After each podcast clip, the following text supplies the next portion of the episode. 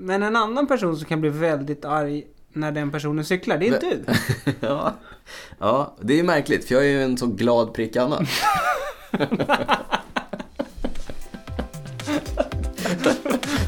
Det var som Donald Trump. I'm, I'm genuinely smart and awesome. Stable genius at work.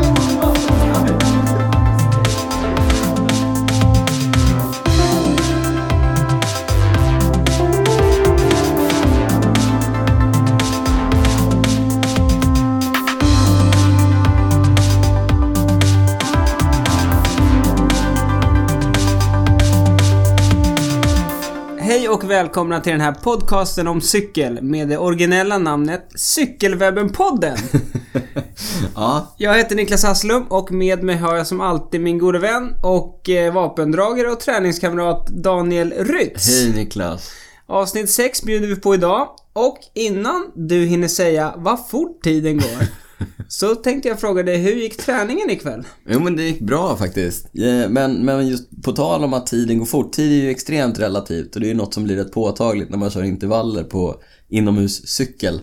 Då går inte tiden speciellt fort. Eh, Och det tyckte jag inte att det gjorde idag heller. Jag körde 4x8 på rullar. Det gör jag ju ganska ofta. Passade på att testa Swift. Passade på också samtidigt att testa Trainer Road. Det har man kunnat se på en story jag la ut eh, tidigare idag. För alla som lyssnar följer väl oss på Instagram, det hoppas jag. På cykelwebben. Ät cykelwebben. cykelwebben. Just det. Har ni- Gör ni inte det så, så börja göra det. Mm. Nej men det gick helt okej. Jag känner att jag är på väg ikapp. Jag ligger lite bakom med träningen men det ska nog ordna Men upp det är sig. långt kvar till tävlingspremiär för dig. Verkligen. Jätte... Det- Jag har ingen aning om när det kommer ske. Men ja. Själv då? Hur, eh, hur ligger du till i fas? Du ska ju köra eh, cross-SM i helgen som kommer. Ja, precis. Vi... Eller helgen som har varit när vi släpper avsnittet men Eh, jo, men det går ganska bra faktiskt.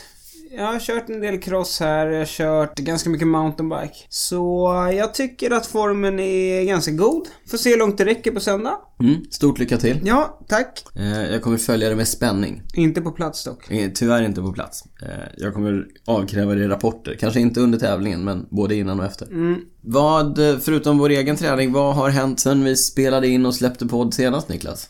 Ja, nu är det ju nytt år. Så eh, nu börjar vi se lite proffs i sina nya kläder. Det är alltid roligt. Mm, det har varit Allsvenska mästerskapen som vi återkommer till. Alltid det första mästerskapet. De kör alltid så här Mm. direkt efter nyår. Så där har vi ganska många julstjärnor. Mm. Eh, Med all rätt. När en mästerskapströja står på spel, då tycker jag att det är berättigat att vara julstjärna. Mm. Precis.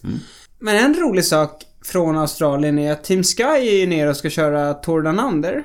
Som drar igång nu. Just det. Och jag såg att eh, Team Sky f- blev stoppad av polisen. Ja, jag såg också det. Som vanligt bilder på sociala medier. Eh, De hade tydligen brutit mot massa Mm. Ja, trafikregler. det var massa också. Märk väl, massa. Och fick sig en ordentlig uppsträckning Ja. Mm. av en australiensisk konstapel. Ska se om vi kan hitta någon bild och lägga ut på cykelwebben när vi släpper avsnittet. Men de hade ju tydligen cyklat mot rött. Och Aj det då. tycker inte jag man ska göra faktiskt. Ah, Nej, verkligen inte. det ska Ja, man ja, aldrig det göra. jag är ganska bra på att inte göra det. Ja, det är Jag du. brukar säga åt dig ibland när vi cyklar. Jag skäms. Jag, jag sitter du- här och rodnar. Ja. Ja, men du, du, du blir bättre faktiskt. tack. En rolig nyhet som har hänt i veckan. Ja. Vi har fått ett nytt proffs. Ja, Inte på allra högsta nivå, men på pro, pro continent- kontinental nivå. Ja, Och lite, ett lite oväntat proffs kanske. ja verkligen. och i ett oväntat lag. Det är då Awet Gebremedin. Just det. En eritreansk eh, kille som kom till Sverige som flykting och eh, är en riktigt duktig cyklist. Han har nu skrivit på för Israel Cycling Academy. Mm. De blev ju av med sin turkiska mästare eh, efter lite kontrovers och eh, då har Awet fått ta den platsen. Ja, han har ju kört i Kuwait. Ett Kuwaitstallet, lag. exakt, tillsammans med Kuwaitstallet. Mm. David Rebellin. Var och körde i Uppsala, Skandis-loppet bland annat. Eh, men det ska ju bli jätteroligt att ha en till svensk eh, cyklist att följa ute i, eh, kanske inte den högsta nivån som du Nej. säger, utan, men en, en liten bit ner. Vi hoppas också på kanske få tag på Awet framöver och ta ett snack och kolla lite grann vad, Ja. han, vad han har för sig. Eh. Det tror, jag är en, det tror jag ändå är en svensk cyklist som vi inte har så bra koll på. Nej, det, det måste vi välja och säga. Mm. Förhoppningsvis så... Om vi har lite tur kanske vi får se honom på girot. Det vore någonting. Det vore Kanske Verkligen inte någonting. sannolikt, men det vore väldigt kul. Verkligen. Vi får hoppas på det. Vi får hålla tummarna. Vi håller tummarna. Sen har eh, Philippe Gilbert, en av dina favoriter. Vi har ju så många favoriter. Ja, så vi har pratar- många favoriter. Men Philippe Gilbert har gått ut och sagt att han ska vinna, att han vill vinna alla fem klassiker. De största klassikerna, Mm. monumenten som vi kallar dem. Och han har vunnit tre. Det är inte att han ska vinna dem under nästa säsong. Så han har vunnit Liège-Baston-Liège, Lombardiet runt och Flandern. Flandern. Som han gjorde i... Mm. Förra året. Ja, förra året. Och nu ska han då... Han har liksom... Han har skaffat en egen hashtag, ska sägas. Jaha. Strive for five. Five, fem monument. Så i år ska han försöka vinna först Milano Sanremo. Ja. Och sen kanske den eh, mest prestigefyllda av alla. Paris-Roubaix. Paris-Roubaix. Ja, spännande. Ja, spännande. Ambitiöst. Ambitiös, spännande. Kul att han sätter sådana mål. Sätter ribban högt. Det får man ändå säga. Det Mm. kan man verkligen Ja. säga. Det är, det är rätt höga mål att sätta att man ska vinna två av cykelvärldens absolut största tävlingar under ett och samma år. Mm, och en, en rolig grej, nu blir det lite fördjupning här. Men jag såg att han förde några resonemang då om det här. Mm. Och det var ju typ att Ja men Liège, Baston Liège, Flandern, ja vilka, han tog upp något till, även om det var Lombardiet runt. Där är det oftast den starkaste som vinner. Mm. Men just Milano Sanremo är det så, det är så extremt liksom, ja vem som helst kan egentligen vinna. Inte vem som helst, men det är ofta det kommer en stor liksom, det blir klungspurt ganska ofta. Den är väl svårast att vinna, sa han. Den är mest, eh, inte eh, slumpartad, men chansartad Mm. Ja, kanske. lite så. Mm. Det är, det är fler, det är mycket som ska stämma. Inte bara vara starkast. Nej, och det blir ju kul för att de har ju Julian Alaphilippe som var, var han två eller tre förra året? Och sen har de Gaviria. Mm. Så det kommer väl bli jätteroligt när Quickstep ska försöka köra någon slags taktik. Bestämma sig, vem, vem kör vi för idag? Vi har några av världens absolut bästa cyklister. Mm. Men då kör de för Gilbert för han har en egen hashtag. ja, vi får hoppas det. Mm. En annan rolig grej som hänt är att eh, Vuelta Catalunya som är ett etapplopp för herrar. Mm. Eh, som alltid avslutas med en... Eh, det är en rundbana inne i Barcelona. Ja. Kring en park där. Nu kommer jag inte ihåg namnet på den parken. Men nytt för i år är att de får ett damrace. Äntligen. Mm. Så samma dag som herrarna kör sitt, sin avslutande etapp in i Barcelona så kommer damerna också ha ett, ett lopp där. Mm. Tyvärr bara en, en, endagsrace men alltid något. Man, ja, måste börja någonstans. Det är ju, vi tycker ju generellt att det är för dåligt med damrace och framförallt kanske i samband med herrracen. Varför gör man inte mer? All infrastruktur är på plats. Eh, vi vill se mer av det. Eh, ändå bra att eh, någon gör någonting. Så att eh, tummen upp för Volta a Catalunya som eh, drar igång ett damrace. Vi hoppas att det får ordentligt med uppmärksamhet också. Vi sa ju också att eh, man har kört eh, nationella mästerskap i Australien. På damsidan så vann eh, Shannon Målsid i det lite mindre Tibco-stallet. Över eh, kanske lite mer namnkunniga cyklister. I, eh, det finns ju några ganska stora australiensiska stall. Mitchelton Scott då framförallt. Mm, vårt eh, favoritstall Precis. klä- För klädmässigt. mycket, för mycket skit från Cykelwebben-podden. Men jag måste faktiskt säga här, jag har sett det där kittet nu. Och det ser bättre Jag ut vet. när de tävlar på det. Ja, ja. Fast vi får stå vårt kast, Ja, vi ja. har sågat det. Vi, vi står kvar vid vår ståndpunkt. På tal om Mitchelton Scott i, eh, på här sidan Alex Edmondsson. Yes. Och även då eh, damtempo-segrarinnan Catherine Garfoot. Hennes tredje raka. Och eh, Rowan Dennis BMC, också tredje raka i, eh, på här sidan på tempot. Jag såg på Twitter att han hade snittat 409 watt. Och jag tror han körde i 51 minuter. Mm. Så innan vi drog igång här så googlade vi. Och han väger. Ja, och vi fick upp att han vägde 71 kilo. Så då kan man ju börja dela 409 med 71. Ger att det är nästan, det är 5,7 watt per kilo ungefär. Det är ganska mycket. Det är ganska starkt. Ni som här sitter hemma och, och mäter redan FTP. Ni kan ju passa på att se vad eh, som krävs för att hålla 5,7 5,7 watt per kilo en liten stund och se hur länge ni orkar det. Det är sjukt imponerande. Ja, det är väldigt imponerande. sjukt.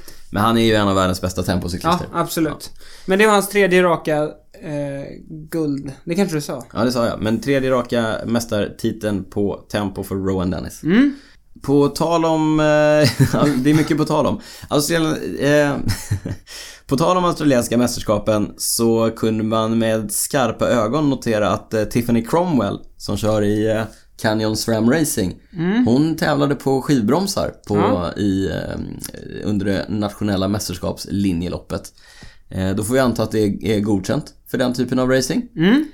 Och eh, vi har också sen senast fått höra att Trek kommer Mm. att köra med skivbromsar på både klassikerna Ja. och på de stora etapploppen. Precis. Dul Degen Kolbo och Jasper Stuyven ska köra på Paris Roubaix. Mm. Har de tänkt köra med skivbromsar.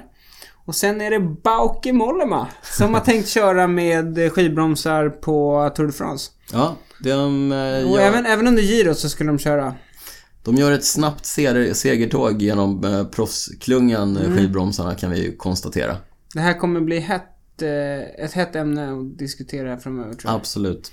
Jag, jag läste något att de hade hittat något snabbt sätt att mm, det här lösa hjulbytena på. Mhm, Det, det är spännande Det att blir se. väldigt spännande och så här hur det blir med neutrala servicebilar och så. ja, Just det, olika standarder på axlar och det Mm. ena och det andra. Men eh, ja, den som lever får se. Du är för, jag är emot. Vi får se var vi landar Mm. Ja. efter säsongen. Om vi går vidare till eh, kvällens, dagens, poddens riktiga ämnen. De tunga grejerna i podden. Eh, Jag ska prata lite grann om ett klassiskt eh, tillbehörsmärke som lägger ner. Och lite grann vad det kanske indikerar. Vad händer med marknaden? Vad händer med prylarna? Vi gillar ju Mm. prylarna. Jag gillar Du prylarna. gillar jättemycket prylar. Du har för mycket prylar också. Ja, det är helt sant. Du borde börja sälja av lite grejer. Vi får se. Niklas, du Hur har... många julpar har du? Nej, vi går inte in på det. Niklas, du har eh, gjort en intervju med ett av våra proffs i den högsta ligan. Precis. Eh, Kim Magnusson som har skrivit på för EF Education First. Det har vi lärt oss att det heter nu. Mm. Det kommer alla lära sig som lyssnar på intervjun här. Mm. Inte Cannondale som vi brukar säga. Eh, Utan de vill, de vill eh, heta EF Education First. I alla fall EF Education First vill att vi Ja, det är säger klart. EF Men det är, därför Education de gick First. in, det är därför de gick in som huvudsponsor, så det kan, vi Precis. Mm. väl, det kan vi bjuda på.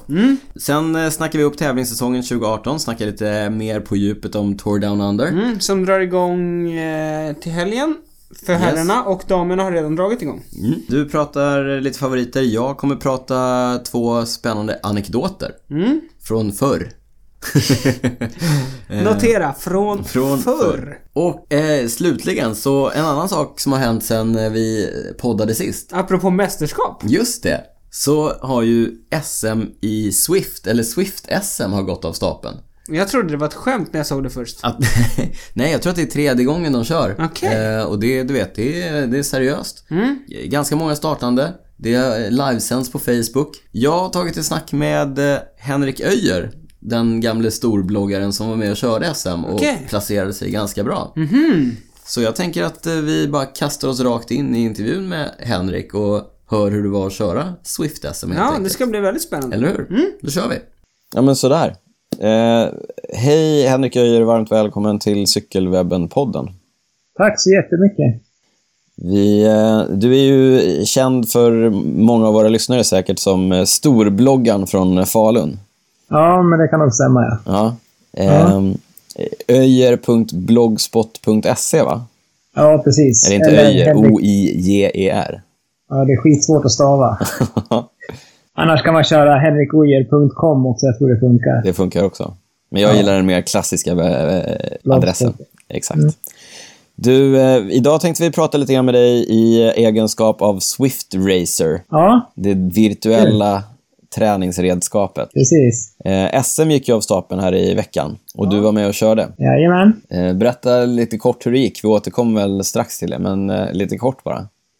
Ja, superkort så blev jag åtta i resultatlistan, men eh, kände mig väl kanske som femma egentligen. Men mållinjen var ju inte det jag trodde att mållinjen var. Ett problem man kanske har när man tävlar på internet. lite orutinerat kanske? Ja, det var väldigt orutinerat. Eh, Men du, vi återkommer till SM. Vi, lite grann om, om Swift Racing i stort. Förklara för, för lyssnarna hur det, hur det går till. Alltså man tävlar ju, det är ju som en riktig tävling bara att man gör det på internet då, och man har virtuella cyklister att tävla mot fast det är ju riktiga människor bakom sina egna skärmar. Så kör man mot varandra och man har nytta av att ligga på rulle och sådär. och Uppför så är det watt per kilo som gäller och på platten är det mer faktiska watt och så. Så att en större cyklist kör ju snabbare på platten till exempel. Och hur ser, hur ser SM-banan till exempel ut? Hur, var det platt eller var det backigt? Nej, det var en eh, ganska lång backe. Men sen var det väl ganska platt däremellan, så det var liksom... Ja, det var, man visste att det var i backen det skulle hända grejer. det var tre varv då, så totalt sex mil ungefär. Sex mil, det tar ändå... Det är ju en och en halv timme på, på trainen ungefär, kan jag gissa. Ja, precis. Och sen eh, tre gånger uppför då. Så avslutning på toppen av backen. Mm. Ja, men eh, det- du sa att du missade mållinjen där, för det, det, det kanske inte är någonting som händer så ofta när man kör på, eh, i verkligheten. alltså, Normalt sett, normalt sett så har de ju en standardiserad bana som de kör på där Swift har satt en mållinje. Men på svenska mästerskapen så ville man ju använda toppen på en backe som mållinje. Och då finns det någon sån här portal uppe på toppen där de då skulle dra ett Strava-segment till och sätta liksom kom-punkten som mållinje. Ja. Men hade då missat den med 600-700 meter så man hade liksom satt mållinjen 600 meter efter portalen Jag förstår. när man skapade på banan. Så du siktade lite fel helt enkelt. Jag siktade fel. Det finns ju någon sån här nedräknare på hur många meter, kilometer det är kvar på tävlingen. Men jag hade ju fullt sjå med att hålla nere pulsen och hålla uppe vatten där. Så jag satt ju inte och kollade om men har jag 500 meter kvar. Utan jag visste att målet är på toppen, kanske någon meter efter toppen. Så jag spurtade upp på toppen och sen slog jag av. Och så kom de andra och susade förbi. Ja, precis. Ja, det är lite deppigt. Ja, men ja. Jag tycker jag kör ju bara för att det är roligt. Ja, Att det är ingenting att bli femma eller åtta på Swift-SM egentligen. ja men det ska man inte. Det, ska man inte, det är ju prestigefyllt.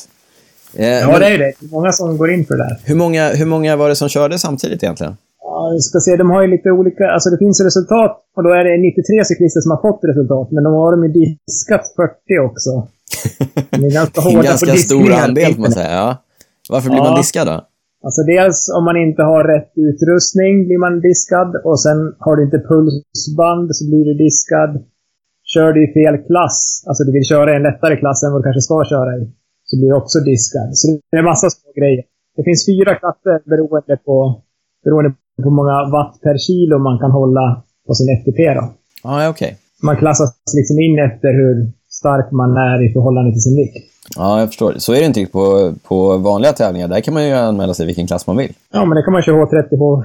Eller elit. i ditt Exakt. fall då. Exakt. har, man Ja. ju, har man ju gjort. Ja, precis. Alltså det finns fyra klasser och har man en gång kommit upp i en klass så får man hålla sig där. Och det, på SM hade de väl lite extra regler då, vilket gjorde att det blev kanske fler än vanligt som diskades. Om du jämför det med att tävla i, i, i verkligheten, så att säga, med att tävla på skärmen, vad är den största skillnaden? Alltså ska jag tävla på riktigt, då gör jag i ordning cykeln ordentligt. Den ska vara liksom blänkande ren, man står och blandar sportdryck och man snackar inför, man fäster en nummerlapp, man taggar till liksom. Här är det så här, okej jag går ner i källaren och sätter mig på min stillastående cykel. Det är mörkt, det är kallt, det är en fläkt. Och så ska man liksom ändå låtsas att det är tävling. Det är väl den absolut största skillnaden. Att man liksom i huvudet måste gå in för att det är tävling. Men jag har ju, jag har ju testat lite, lite trevande och, och köra ett par Swift-race. Eh, och jag måste säga att jag blev förvånad över hur lätt det var att bli... Att, att hornen började växa ut rätt snabbt. Liksom. Ja, jag förstår det. Man, vill ju inte, man vill ju inte släppa den här gruppen man hamnar i. Och, eh, Nej. ser man en rygg där framme, då ska man ju, då ska man ju förbi eller om. Eller liksom, Precis. ikapp i alla fall. Ja, det är ju det. Jag tycker ju också att det är så himla roligt att tävla. Och sen tycker jag ju det är kul med cykel.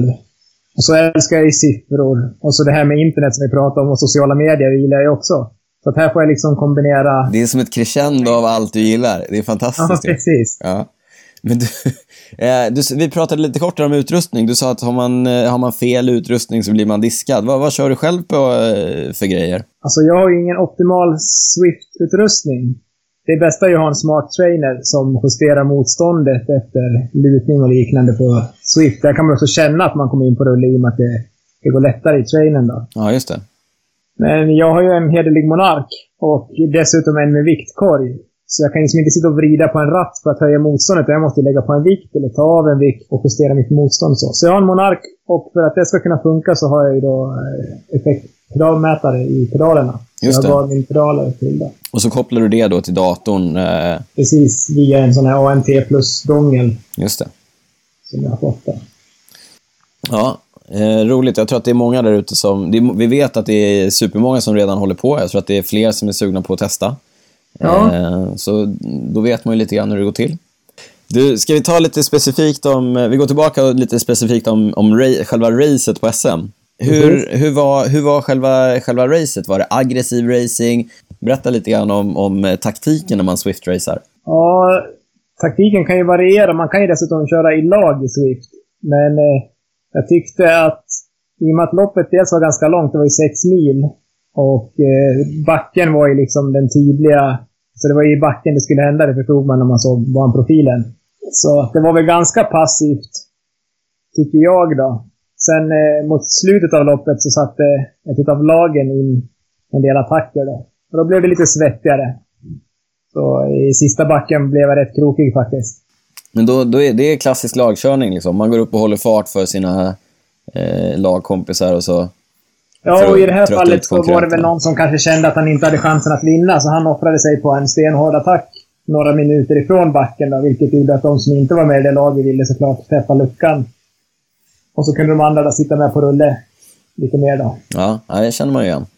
Ja, Men då, då får man ju vara rätt bra på det här. Det, för det, det har jag märkt. Det är ju inte lätt att ligga på rulle heller och, och, hålla rätt eh, eh, watttal och sådär för att hålla sig i klungan. Men det kanske är lättare, som du säger, med en smart trainer.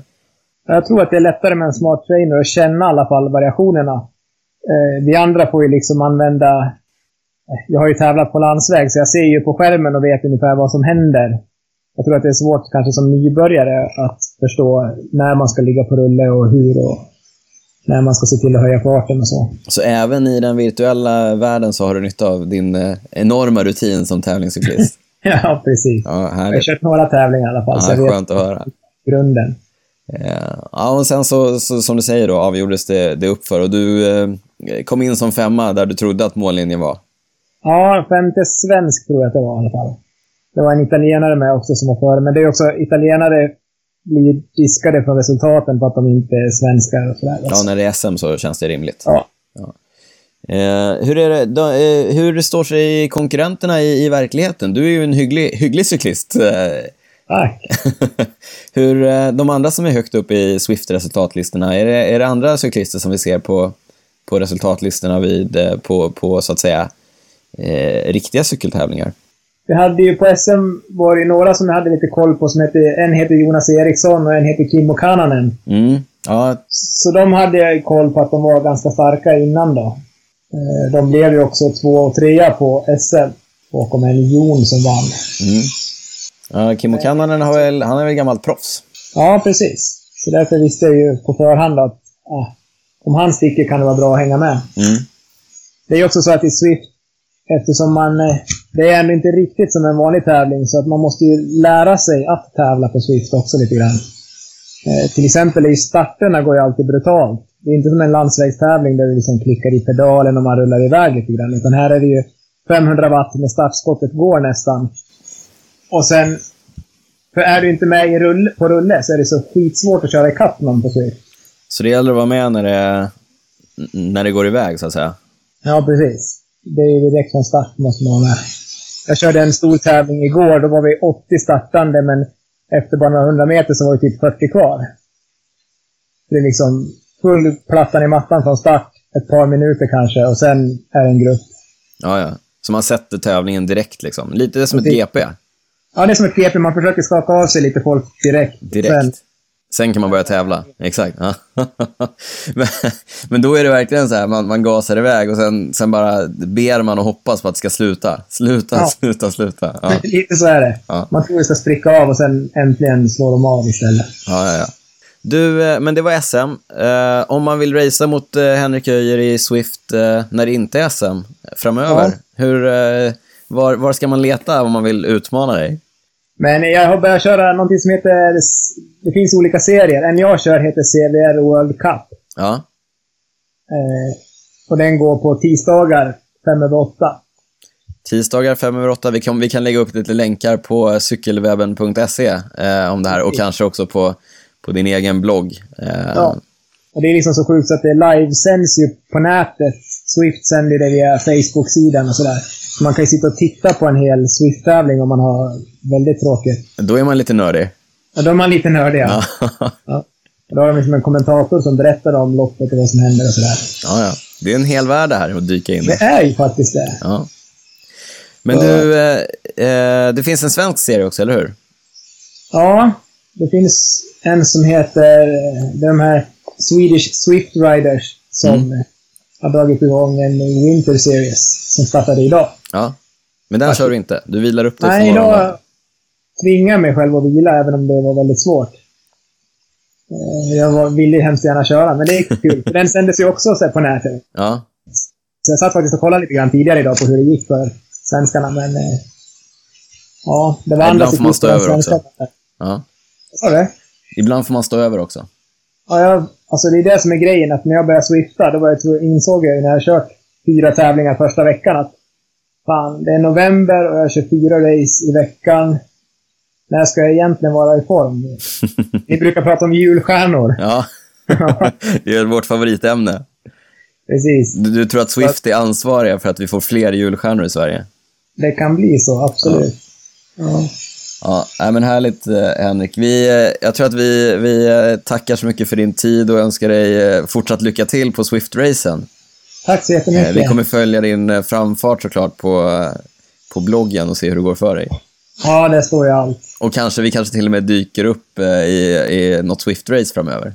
Absolut. Ja, Ni är välkomna att utmana. härligt. Ja. Ja, men eh, stort tack. Tack själv. vi hörs.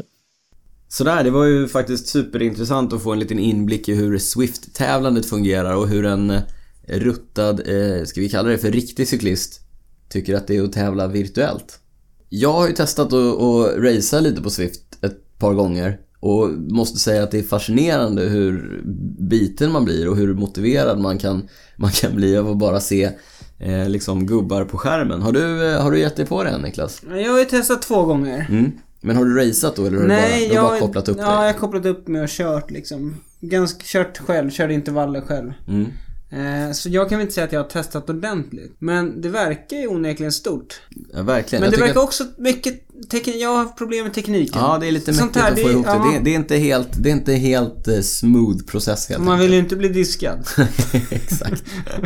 Men som vi har sagt flera gånger. Vi, vi ska försöka... Nu säger jag ska. Mm. Försöka. Mm. Vi ska försöka komma med en Swift-special. Där Ja, vi inte båda- Swift special. Jag tror Men, vi... ett, men tyngre, tyngre del Swift i podden. Där vi har liksom testat och kan komma med lite egna Ja men reflektioner. exakt, Nej, men och det är inte bara Swift heller utan jag tror att det är lite så här smarta träningsappar, Mm. smarta trainers. Vi gör en liten så här vinterträningsspecial med ny teknik. Ja, Det kan vi kalla ny det. teknik för oss i alla fall. Ja, för vi, precis. vi är ganska Vi är trötta inte- när det kommer till sånt där. Exakt. Men vi, vi återkommer med vår dom helt enkelt. Mm. Ja. Ja. Apropå teknik och appar och allt. Så pratade vi förra gången om att vi i Cykelwebben-podden eh, har öppnat upp för att plocka in sponsorer. Eller göra samarbeten, Mm. som vi kallar det. Och jag vill bara påminna om det. Ja, Att vi fortfarande letar efter samarbeten eller sponsorer. precis. så. Så är det några som är intresserade, hör av er till info.cykelwebben.se eller på någon av våra sociala kanaler. Vi finns på Instagram, Facebook och Twitter. Och där hittar ni oss på cykelwebben. Mm. Eller cykelwebben. Hör av er, var inte blyga. Vi är öppna för eh, intressanta samarbeten. Det kan vara lite vad som. Så att, eh, hör av er så snackar vi ihop oss om någonting och hittar på något kul. Något som inte är så kul. Fantastiska övergångar idag. I veckan så kom det ett pressmeddelande där American Classic berättade att de lägger ner verksamheten. Mm. Och American Classic är ju inte bara till namnet ett klassiskt cykelmärke utan det är ett märke som har funnits sedan 1982. Och nu lägger de alltså ner, de stänger ner sin fabrik som de har haft i Taiwan de senaste åren, som många andra. Ehm, och ett gäng medarbetare blir arbetslösa och det i sig är ju tråkigt. Det som kanske är tråkigt för oss som konsumenter det är ju att marknaden upplever jag lite grann blir mer och mer likriktad. Där eh, mindre eh, oberoende märken försvinner till förmån för att större mark- märken breddar sitt utbud med, eh, med komponenter och så vidare. Om man tittar på, på de stora märkena som eh, eh, Trek och Scott till exempel så har de eh, köpt upp mindre märken och gjort dem till sina egna. Trek har ju Bontrager som tillbehörsmärke och, och Scott kör på det klassiska namnet Syncros. Det är ju inte dåliga grejer på något sätt. Det är, det är ofta jättebra prylar. Men det, det känns ändå lite, lite tråkigt och variationen blir ju mindre. Jag gillar ju variation. Mm. Kul med lite små grejer liksom. Samtidigt som en motvikt till, till det här så ser vi en lite, lite roligare trend som jag, som jag tycker i alla fall. En annan Ja, spaning. en annan spaning. Ja, fast den hänger ju ihop lite grann. Samtidigt som de här mellanstora märkena som är American Classic, man kan, alltså om man ska vara ärlig, om man ska titt- skärskåda American Classic har ju inte de haft jättespännande prylar kanske på några år. Men, men ändå. Eh, däremot så börjar det ploppa upp lite småtillverkare som är lite mer, eller väldigt mycket mer custom. Eh, och verkligen gör specialare till eh, riktiga entusiaster.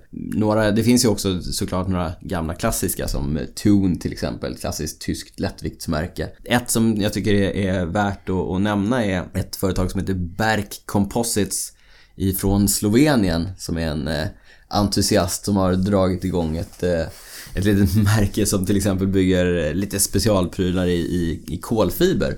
Och verkar ha fått eh, rätt bra snurr på, på verksamheten. Vi lägger såklart upp en länk till, till det också.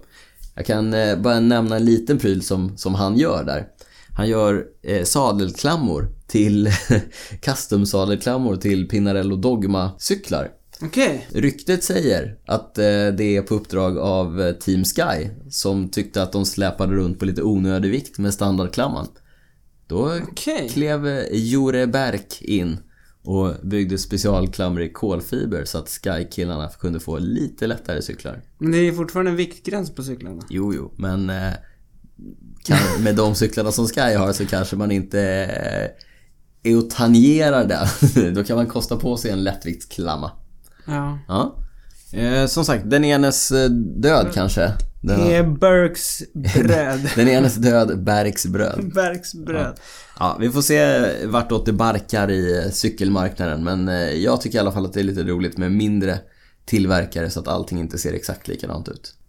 Nog om små prylar. Jag vill fortsätta prata om prylar. Vad vill du prata om? då? Nej, det är inte, det är inte den här gången. Det kommer mer. Det kommer mer prylar. Det är en lång säsong. Exakt. Vi har bara gjort sex avsnitt. Vad fort tiden går.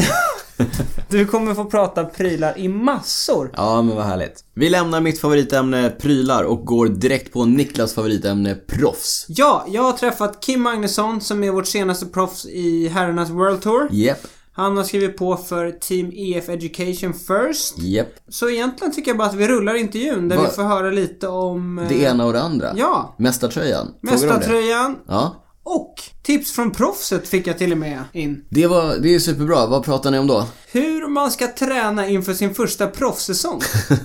det är ju det är, ju- det det är ju tips som många av våra lyssnare verkligen kommer att ha nytta Jag av. tänkte på det när jag frågade honom ja, faktiskt. jättebra. Jag tror kanske att det är tips som, in, som också är applicerbara på Absolut. andra. Ja, det kommer alla höra. att Det går verkligen att applicera på sin egna träning också. Ja, men lysande. Så vi rullar bandet Ja. och säger håll till godo. Tjena Kim! Välkommen till Cykelwebben-podden. Tjenare! Tack så mycket. Kul att du vill vara med. Ja, det är klart jag är med på det här. Det är ju jättekul. Du är inte vårt senaste proffs, för vi fick ett nytt proffs här nu i...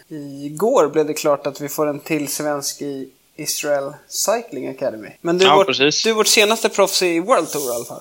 Ja, men så, så kan vi säga. Men eh, senast kommer du från eh, Team Treberg. Ja. Berätta lite om eh, de åren. Eh, jo, jag körde där alla, alla tre åren då som laget fanns. Eh, och det var ju, ska vi säga, det var himla kul som ett hel, en hel svensk satsning. Eh, och det gör ju, ja, att det bara är svenskar det gör ju att mycket i vardagen runt omkring underlättar ju liksom. Mm. Så det var ju en väldigt bra grej så sett. Men blev det som, eh, som du hade tänkt dig liksom? Rent tävlingsmässigt och så? Eh, rent tävlingsmässigt så tror jag vi hade nog hoppats allihopa egentligen att det skulle bli mer och mer för varje år med ja, just tävlingar. Då. Eh, och det blev det väl inte riktigt eh, till slut. Så det var ju ja, det var lite synd. Ja, men eh, på hemmaplan så får man ändå säga att ni hade ganska bra resultat. Ja, nej men så var det ju. Men eh, samtidigt är det ju liksom om man vill vidare så även om du skulle vinna alla tävlingar i Sverige så betyder det faktiskt ingenting om man ska vara riktigt krass. Nej, men eh, du vann i alla fall eh, SM. Ja. Vilket Jo, den- förmodligen eh, hjälpte väl det dig lite på vägen. Ja, men så är det ju. SM betyder ju ändå, ja, man får säga. I Sverige är väl den tävlingen som betyder någonting. Mm. Och eh, ja, att få den här eh, tröjan då som man får i cykel, det är ju himla kul och värdefullt liksom för, för egna karriären. Ja, apropå tröjan, det måste vi återkomma till sen. Ja, För absolut. den är, den är ju inte släppt än. Nej, jag fick se den idag första gången. Okej, spännande. Ja. Eh, Men eh, som sagt, du har ju bytt nu lag och jag, vi, innan vi pratade lite här då, då sa jag Cannondale men Eh, ja, men det ska jag inte säga. Nej, eh, EF Education First är ju huvudsponsorn då, så det är väl det Mm. man, man ska använda sig av egentligen. Eh, för att göra det så kort som möjligt, namnet i alla fall. EF E Education First. Ja. Ja, då kör vi på EF Education First. Ja. Men ber, berätta lite om eh, övergången. Liksom, när tog sig kontakt och... Eh, det blev väl egentligen eh, så fort det blev klart att det blev den här eh, ja, EF Education First då, som eh, skulle bli ny, ny huvudsponsor och gick in som eh, majoritetsägare i Slipstream Sports då, som har eh, som har licensen för det här eh, World Tour-laget. Eh, så fort det blev klart så rycktes det lite från lite olika håll egentligen att eh, de gäng skulle kunna vara intresserade av en, av en svensk och då, då låg jag väldigt bra till. Mm. Eh, Så det var väl där det började egentligen. Ja, Och det var i eh, mitten september. okej. För sen, eh, sen gick ju Slipstream eh, ut med det på sin hemsida att det var klart och sen bara några dagar senare då stod du där på, på scen med Ja. Jonathan Waters i London. Ja, det var fett coolt faktiskt. Så, Berätta lite om det. Vad, vad var det för något? Det var en presentation av... Av, eh, av tröjan där då. Mm. Eh, Så då var ju ja, det här Rullör Classic som det heter då. Det var någon, en mässa i London som eh, var väl inte riktigt en vanlig mässa. Eh, Så utöver, utöver den vanliga mässan då så var det, hade de bjudit in massa olika storheter i cykelsporten som hade lite föredrag och hit och dit. Som hade en, en scen där det var full ruljans hela dagarna egentligen. Och Ja. där då skulle vi under en, under en tid eh, presentera tröjan då bland annat. Samtidigt som hade intervju med, med Waters då. Ja.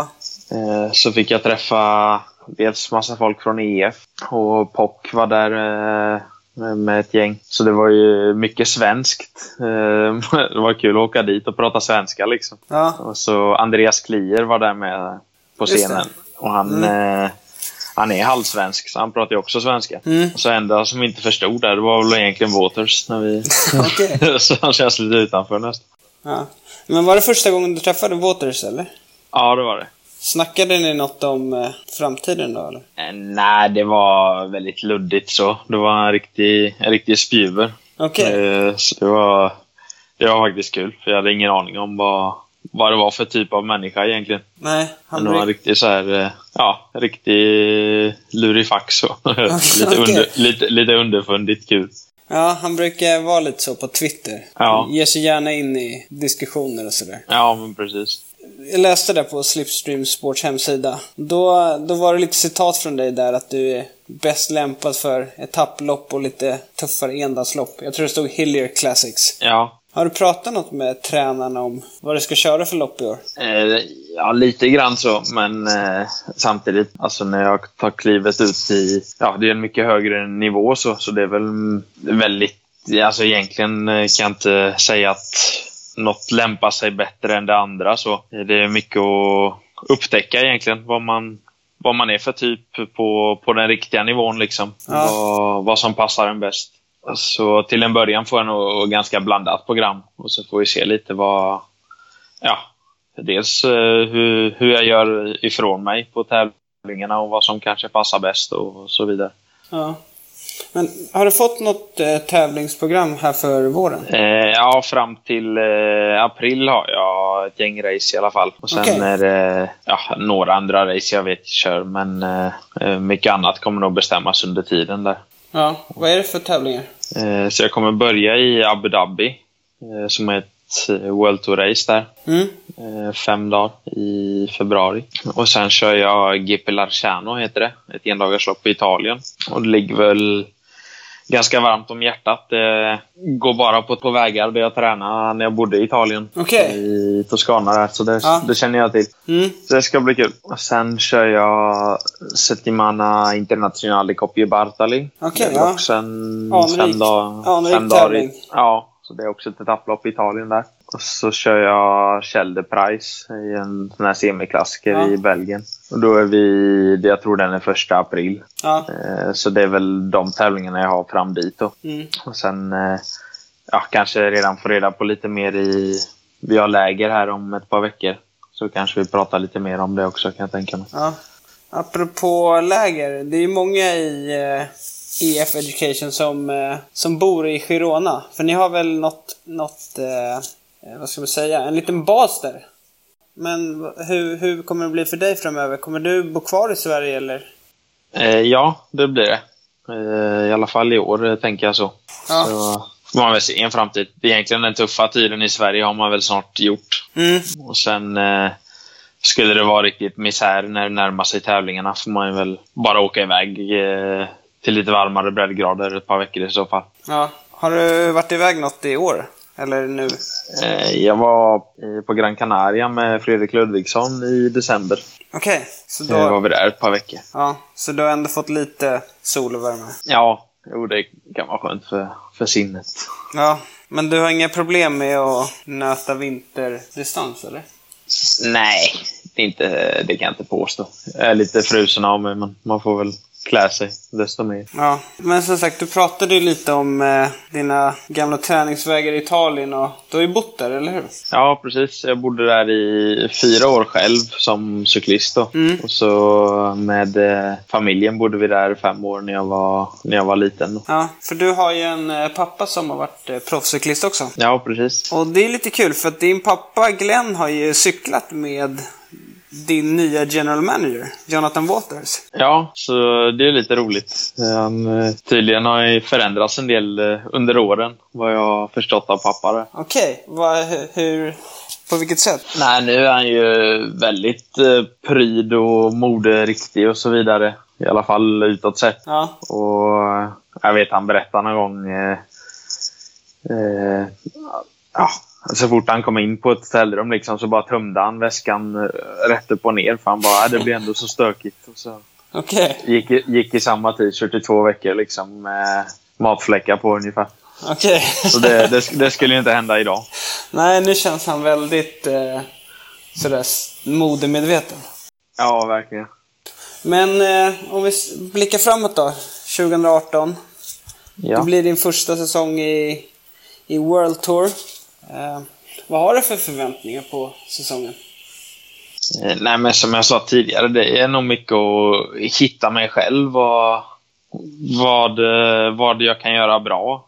Ja, sen eh, varje tävling jag kör är ju ja, stor och, och viktig liksom. Så jag får ju verkligen gå in med den inställningen att varje tävling är ju ja, som ett litet VM liksom. Mm. Så man verkligen eh, ja, gör så bra ifrån sig på varje start man gör. Men eh, apropå eh, VM som du var inne på, det var ju lite kul. Du var ju, körde VM. Ja, det blir väldigt plötsligt ska jag säga. Ja, och sen lika plötsligt hamnar du i utbrytning, eller? Ja, ja, det var väl egentligen tanken där då. Men eh, det var väl lite roligare med... eh, Jag, jag var ju reserv då, det visste jag ju. Ja. Så jag höll, höll ju ändå igång och cykla. Mm. Eh, så ringde Lukas där på fredag ja, lunchtid. Så var jag ute och cykla. Mm. Eh, och sa ja, men det, det kom... Det blev en plats ledig här och vi bokade dig på en flight där och där. Och jag hade ingen tävlingscykel eller någonting hemma och så blev det ju jävla stressigt så jag cyklade närmsta vägen hem. Och så ringer jag Alexander Wetterall då, som har lite koll på materialet i, i Treberg där. Han visste inte ens om de hade sålt min cykel eller inte.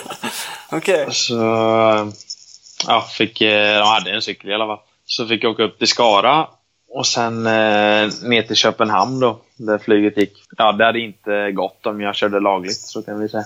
Okej. så ja, det var lite plötsligt, men det var himla kul grej.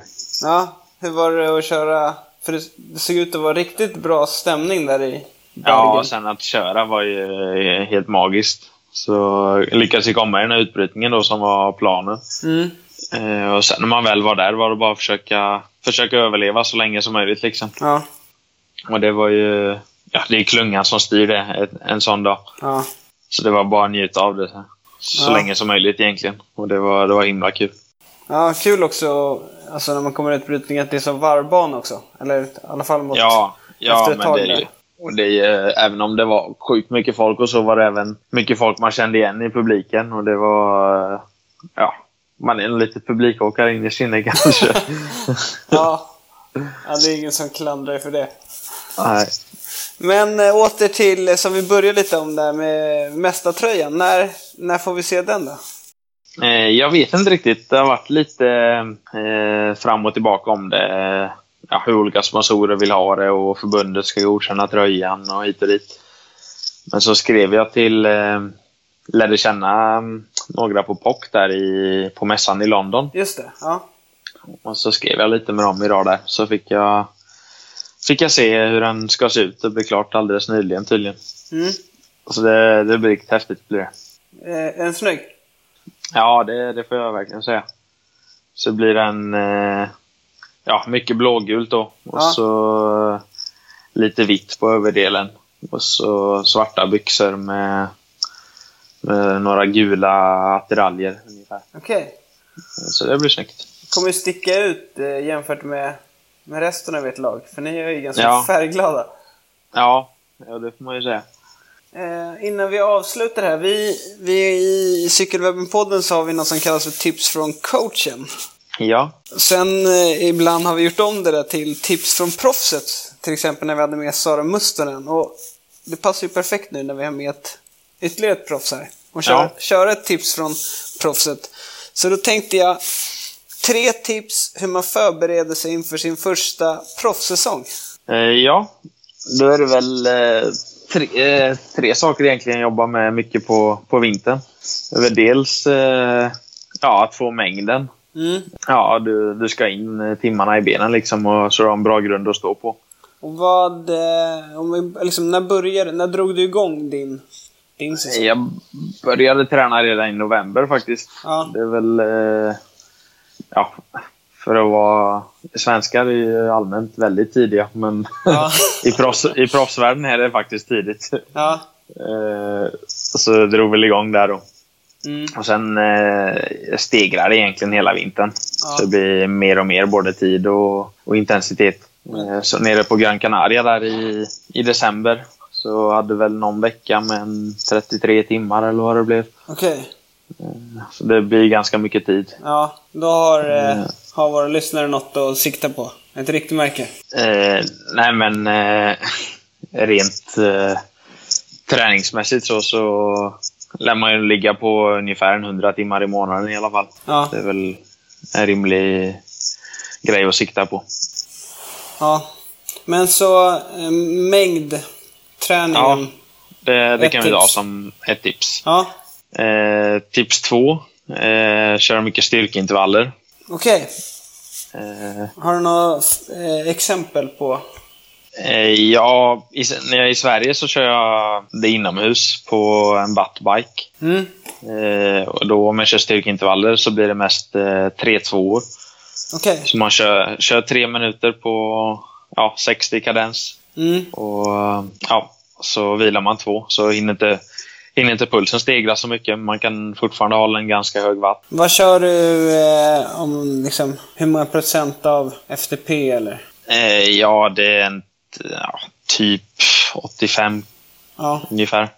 Så det är inte, inte, så, här, eh, inte så extremt hårt under vintern, men Nej. det, det ska nötas eh, ofta och ganska mycket tid. ja. Hur många, hur många treor kör du? Sa du det? Eh, ja, så då kan det vara en 18-20 stycken någonting. Okej. Ja, det är en del. Ja, Hur, Det hur, blir en många, hur många intervallpass blir det i veckan ungefär? eh, så då kör jag en vanlig vecka kör jag två sådana och så ett intervallpass med, med högre kadens. Ja. Det är väl en, en vanlig vecka. Mm. Ja men då eh, styrkeintervaller är ett, Ja, ditt det andra är- tips där. Ett hett tips. Mm. Och något tredje tips då? Och tredje tips är att köra gym. Så du ja, bygger upp styrkan i kroppen så du har den under hela året sen. För det, man blir ganska enformig annars som cyklist och då kan det vara lätt att dra på sig skador och så vidare också. Eh, plus att du såklart får en bra effekt av, av styrketräning. Så det är väl anledningen till att jag kör mycket sådant. Kör du liksom hela kroppen eller kör du mycket bål Nej, det är- eller? Mycket bål och ben är det, det handlar om framförallt. Ja, men det var ju perfekt. Då har vi tre bra tips. Ja, super. Och ja, det ska bli väldigt kul att, att följa din resa här i år. Ja, det blir spännande. Och sen kommer du få cykla med en av Cykelwebben-poddens eh, favoriter. Eh, Jaså? Rigober- Rigoberto Urán. Vi, är Ja, svaga- ja, ja. vi är väldigt svaga för colombianen. Ja, det ska bli kul att, att lära känna honom faktiskt. Det verkar vara en, eh, en skön prick. Han verkar också vara lite av en spjuver om man följer honom Ja. på sociala medier. Ja, men det får man nog säga. Så han, eh, vad jag har fattat av personal och sådana jag träffat, så är han väldigt populär. Okej. Så det, det är ändå kul att höra. Ja, med en, verkligen. en stjärna så som Ja. ja, är poppis. ja, men eh, tusen tack för att du tog dig tid. Tack själva. Ja men som sagt, det där var ju eh, jättemycket intressant eh, ifrån Kim och jag för egen del, tillbaka till prylarna, är ju eh, jättespänd på att få se den här eh, mästartröjan som ni pratar om. Ja, det ska bli väldigt kul och om vi ska vara ärliga så var ju faktiskt inte mästartröjan som de hade i Team Treberg jättesnygg. Tycker du inte jag i alla älskade fall. inte den. Jag tyckte ändå den, den såg helt okej ut. Men eh, det fanns ändå plats för förbättring. Verkligen. Och, men, men det jag tycker är roligast, det är ju att faktiskt få se den svenska mästartröjan ute bland de stora proffsen. Precis. Den har ju mest rört sig på Mm. hemmaplan de senaste åren. Kim pratade ju också lite grann om att de kanske inte fick det tävlingsprogram de hade hoppats på i Treberg. Eh, nu hoppas vi verkligen att eh, Kim kan göra mästartröjan rättvisa ute i den stora cykelvärlden. Så vi kollar på Abu Dhabi Tour. Ja, och ser var han eh, dyker upp någonstans. Mm, precis. Och håller alla tummar. Och, vad tycker du om eh, tips från proffset? Riktigt bra. Jag, jag lyssnade ju på det här och tänkte så här, hmm, kanske skulle köra lite styrkeintervall ändå. Typ en 18 stycken! ja, ruggigt imponerande alltså. Det, är- det är skillnad på, man förstår att det är skillnad på proffsen och eh, oss vanliga dödliga. Ja, Eh, Men som sagt, översätt eh, Kims eh, tips lite grann till era egna förutsättningar så tror Mm. jag att det kan bli hur bra som helst. ja. Vi önskar Kim all lycka inför säsongen och Ja. eh, ser med spänning fram emot att följa honom. Stort lycka till till Kim. Han verkar vara en superhärlig person också. Mm. Så honom unnar vi framgång. Det gör vi verkligen. Vi går vidare och snackar eh, ännu mer proffscykling. Det kan inte undgått våra mest trogna lyssnare att jag gillar proffscykling. Nej, det tror jag inte. Nej. Och nu är det 2018 och proffscirkusen drar igång nu. Mm. Vi har haft de australiensiska mästerskapen och nu börjar ju tävlingarna på riktigt med Tour Down Under. Ja, Damerna har redan dragit igång eh, sin Santos Tour Down Under. De har faktiskt kört en etapp i natt. Mm. Och när vi säger natt så är det natten till torsdag när vi spelar in. Precis. Så vi kan ju börja med att prata lite om eh, damerna. För den första etappen vanns av Annette Edmondson i Wiggle High Five. Mm. Eh, och damernas Santos Women's Tour, som det nu heter. Mm. De kör fyra etapper, där den avslutande etappen är ett kriterium. De Är har- det GP-lopp som vi säger på svenska? Ja, men i Australien säger man Criterion. Ja. Ja. Precis som herrarna som också avslutar med ett kriterium. ja. Eller GP-lopp som vi säger på svenska.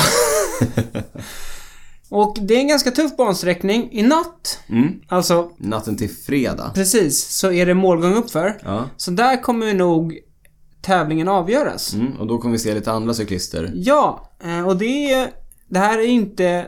Den här tävlingen är inte med i Women's World Tour, så de allra största lagen är inte här. Nej. Det är inte som på här sidan som det här, den tävlingen är ju med i World Tour. Mm. Så därför är de alla de stora lagen med. Men här är ju framförallt Mitchelton Scott eh, här- med. Det Mm. australiensiska laget. Som har 2017 års vinnare Amanda Spratt. Ja. Och Annemiek van Vleuten som vann den här La Course, Tour de France. Eh, Dam Tour de France, Mm, precis. miniversionen. Mm. Exakt, och hon vann ju även... Eh, Tempo-VM va, i Precis. Bergen. Mm. så hon är ju rätt vass. Så det kommer förmodligen stå mellan de två och kanske då eh, Catherine Garfoot. Eh, som vann 2016. Just det, och hon verkar ju vara i god form då med tanke på segern på eh, australienska mästerskapen. Precis. Och hon kör för ett lag som heter Uni SA Australia. Och det är ett hopplock av aus- australiensiska cyklister. Bland annat då Tiffany Cromwell som annars kör för Canyons Ram. Eftersom jag sa ju det, det är alla största lagen är inte här. Så då har de liksom plockat ihop ett lag av lite random cyklister. Så brukar det se ut. Mm. På to- Jag återkommer till det här alldeles strax. Ja, okej. Men så kul med ett etapplopp för damer. Mm. Ja, och eh, spännande att se vem som har eh, träffat julformen.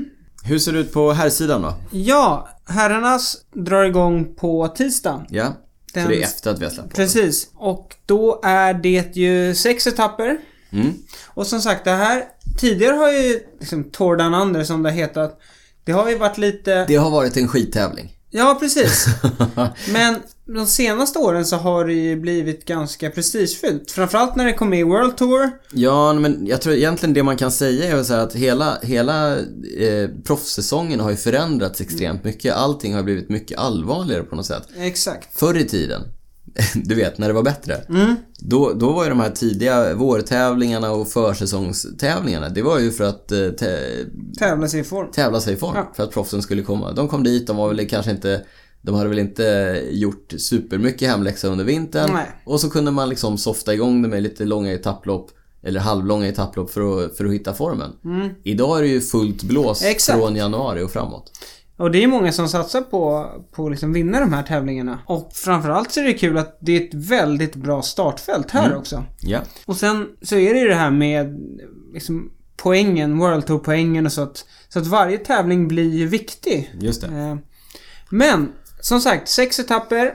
Många duktiga cyklister här, bland annat världsmästaren Peter Sagan är här. Ja. Han kommer få ganska tufft motstånd i spurterna. André Greipel är här. Mm.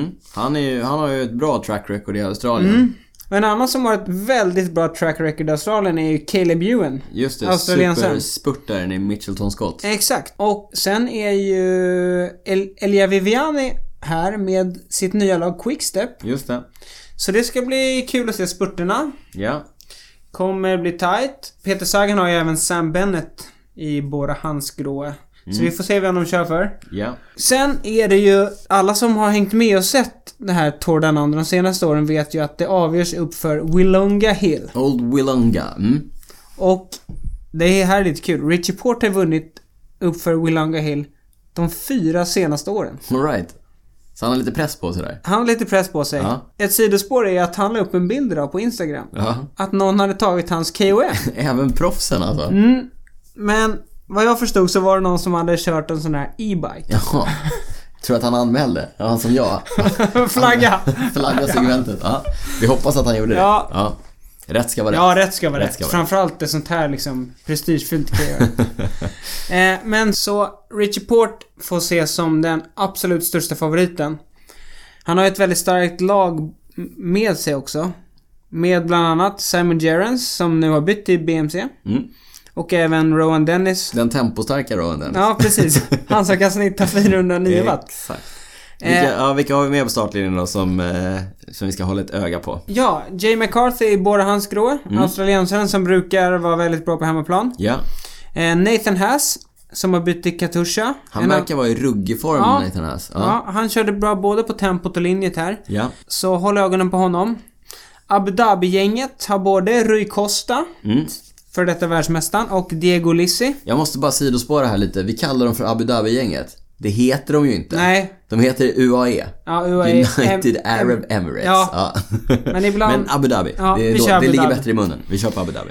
Bahrain Merida, ett annat av eh, Mellan, Gulflagen. Gulflagen. Eh, de har bröderna Isagirre på plats. Mm. Ja. Brukar vara väldigt bra på sådana här 6-7 dagars eh, tävlingar. Mm. Och sen en eh, rolig cyklist som jag tycker det är Pierre Roger Latour i Age des Ala Mondial. Ung fransman. Ja. Så det är väl dem. En liten outsider som jag tog med som nummer 10 på övergångarna. Just det. Egan Bernal, nya colombianen i Sky. Honom hoppas du mycket på. Ja, han gör debut här. Ja, det ska bli oerhört spännande Mm. att, att, att följa. På tal om debuterande cyklister i, eh, i Tour Down Under. Eh, Jag har lovat eh, två anekdoter va, från Tour Down Under. Här kommer den första. Mm. Ja. Jag vet inte om det här fortfarande händer, men för några år sedan så bestämde sig några australiensiska fans att helt random välja ut ett neoproffs, alltså någon som Mm. kör första säsongen i, i, i proffsligan. Och ge honom en alldeles egen fanclub under hela Tour Down Under. Bara i Australien. Ja, bara. Så att för några år sedan då så var det Arthur Vichot som gjorde sitt första år i Eftersjö. Mm. Som hade supermycket stöd längs med vägkanten. Det var ju någon sån här Facebook-grej som tog Okej. snurr. Eh, och plötsligt hade Arthur Vichot, som då var helt okänd, den absolut största fanklubben på, längs med vägen. Undrar om han hade koll på det innan. Nej, han hade inte det. Han kom där för någon dit, ja, backe. ja, helt- och var helt, fattade ingenting. Du vet, sitt namn målat på vägen, fans runt om som bara stod och skrek. Det är ändå mäktigt. Ja, det, det är superroligt. Eh, och sen vet jag att de gjorde det några år till. Jag har inte riktigt koll på vilka, vilka det var som fick den äran. Och jag vet som sagt inte om, om det här, den här traditionen håller i sig. Det här borde vi kolla upp för jag tror att Arthur Vichot har blivit fransk mästare så det kanske är någon sån där... Vem vet? Det Vi får- kanske måste liksom lämna lyfter upp det. de Exakt. cyklisterna. Så det här måste vi nästan kolla upp. Superrolig grej i alla fall. Och, och låt oss kolla om, om det är en tradition som håller i sig. Mm. Eh, det, var, det var anekdot nummer ett av Tord den andra. Den andra anekdoten är en ännu äldre anekdot. Så långt bak som till 2002. Och nu kommer det roliga. 2002 så var Michael Rogers med och körde. Han körde då i Mapei-stallet. Det gamla klassiska Mapei-stallet. Men, eh, vi sidospårar lite. Du sa ju tidigare att det, det ofta var hopplock av lag i, eh, i Australien. Michael Rogers körde ju som sagt i Mapei, men under just den här tävlingen så körde han ju faktiskt för AIS, Australian Institute of Sports. Så han hade inte Mapei-tröja, utan han hade bara Mapei-brallor. Och Mapei-cykel, såklart. Det roliga då som hände var att Michael Rogers var i utbrytning men blev påkörd av en motorcykel eh, och eh, som då slet av bakväxeln på hans Colnago C40, en av de mest klassiska tävlingscyklarna kanske någonsin i proffsklungan. Hur som helst, Rogers C40 gick sönder, han hoppade av cykeln, tog en snabb överblick och insåg att den här cykeln kommer jag ingenstans på. Ser utbrytningen liksom försvinna bortåt, eh, bortåt. Sular cykeln i marken, så upprörd är han såklart. Alltså, den- det är kul hur han väljer att kasta den. Han kastar den rakt ner. Rakt ner. Det finns ett YouTube-klipp på detta, eh, mina vänner. Vi kommer lägga upp det på cykelwebben.se. Men nu händer det extremt osannolika. Exakt där Rogers har hoppat av sin cykel, alltså exakt där Rogers har hoppat av sin cykel och kastat den i marken, så står en åskådare som har en exakt likadan cykel. Exakt samma storlek. Samma storlek, samma pedaler, det är ju kritiskt. Lite låg sadel, men dock. Mm. Men, men ändå inte... Men ändå inte alltså, jättefel. Nej, Hur som helst, man hör bara... Ma- Michael, Michael! och den här åskådaren då springer ut på vägen, ger sin Colnago C40, en ganska dyr cykel för, en, Men! för en amatör, med... Med sadelväska. sadelväska, till Michael Rogers som utan att tveka, utan att liksom fundera ens, bara hoppar upp på cykeln, eh, trampar iväg med adrenalinet pumpandes, tar han ju sig tillbaka till utbrytningen utan att ens få en stick i botten. Eh, trampar tillbaka till utbrytningen, eh, tar någon intermediate-spurt Ja, han tar bonussekunder. Ja. bonussekunder i en spurt på den här cykeln. Eh, får lite hjälp ifrån teambilen med att höja sadeln. Ja. Blir tvåa på etappen va? Ja, precis. Jag tror etappen ja. Mm. vinns av Cadel Evans, som också körde i Mapei vid den tiden. Eh, Rogers blir tvåa på etappen och vinner sedermera Ja. Tour Down Under totalt. Eh, magisk, Ja. eh, magisk grej att hända. Eh, som sagt, allt det här finns fångat på, en, eh, på ett YouTube-klipp som vi lovar att lägga upp på cykelwebben.se. Så Det- gå in där och kolla. Osannolik historia. Är Helt, helt sjukt. Det enda som skilde var ju lacken. Eh, Rogers hade ju såklart en Mapei-lackad Mm. C40. Den han fick låna var helt svart tror jag med guldloggor. Eh, loggor. Men det är också, han står ju inte i en backe eller något. nej, nej, det, är är bara så här- mitt på vägen. mitt ute Helt- i öknen. Nej, det är helt alltså. sjukt. Det är helt sjukt. Det, Han står Alltså, det, i ansiktiska steppmarken. ja, det, det hade kunnat vara stageat för, Ja. för en PR-kupp. Men på den här tiden så fanns det ju i princip ingen som helst eh, bevakning av cykelsporten. Så att eh, i så fall var det för döva öron. Men så här 15 år senare så får de lite uppmärksamhet Mm. i Cykelwebben-podden. Det ska man inte, det ska man inte underskatta. Men cred också till Rogers, han blir jättearg. Alltså, han blir Jag jätte- gillar jätte- verkligen, ka- Ja. han kastar cykeln rakt Han blir ner. superarg, men han hoppar direkt på och drar iväg. Ja, det är superspännande. Han kanaliserade sin ilska. Han gjorde det bästa av den, eh, får man ändå säga. Michael Rogers blev väldigt arg. Jättearg, När någon- besviken. Ja. han blev ledsen också. Ja, arg besviken men, nästan. ja. Ja. men en annan person som inte blir så ledsen men som kan bli väldigt arg när Mm. han cyklar. Vem tänker du på? Jag tänker på dig. Ja, okej jag får erkänna mig skyldig Du har för det. skällt ut mig några gånger. Ja, det händer. Men jag kan skälla ut dig också när du skäller ut Men vi mig. kan, precis, vi, kan, vi känner Mm. varandra så väl. Ja. Men innan vi avslutar Mm. dagens podd så tänkte jag det här är en bra ingång till ett framtida avsnitt. Ja, För det är ju väldigt kul att prata om hur folk uppför sig när man cyklar i grupp. just det. Och det, Och det kan du bli väldigt arg på. Ja, det kan jag. Och jag har ju mycket åsikter om det. Så att- väldigt mycket åsikter. Mm. så att jag tror att ett framtida ämne för Cykelwebben-podden, gruppcykling, gruppdynamik, eh, no-nos, etikettregler i klungan och så vidare. Ja. Hur man, hur man undviker att bli arg. eh, Och hur på, man- eh, Hur man undviker att bli... hur man undviker min ilska. Ja. om man skulle befinna sig i en klunga med mig.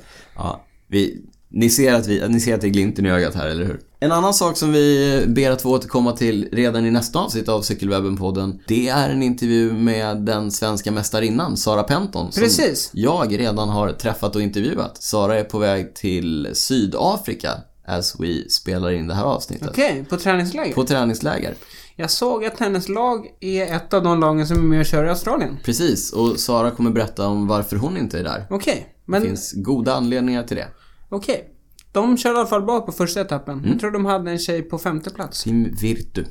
Eh, ja. Det var, de hade en norska där. ja, men... Emelie Moberg, tror jag. Ja, stämmer det va? Ja, roligt. Men eh, som sagt, en, en eh, intressant intervju med en intressant eh, tjej. Så eh, spetsa öronen och vänta med spänning på nästa avsnitt av Cykelwebben-podden. Cykelwebben-podden träffar båda svenska mästarna. Det gör vi. Tills dess, följ oss på våra sociala kanaler. Eh, Instagram, Twitter, Facebook. Vi heter cykelwebben, at cykelwebben överallt. Vill ni komma i kontakt med oss eh, via mail så är det info at cykelwebben.se. Vi påminner lite grann om att vi söker sponsorer och samarbetspartners för att kunna göra den här podden ännu bättre och fortsätta framöver. I övrigt så önskar vi Niklas stort lycka till på cykelcross-SM.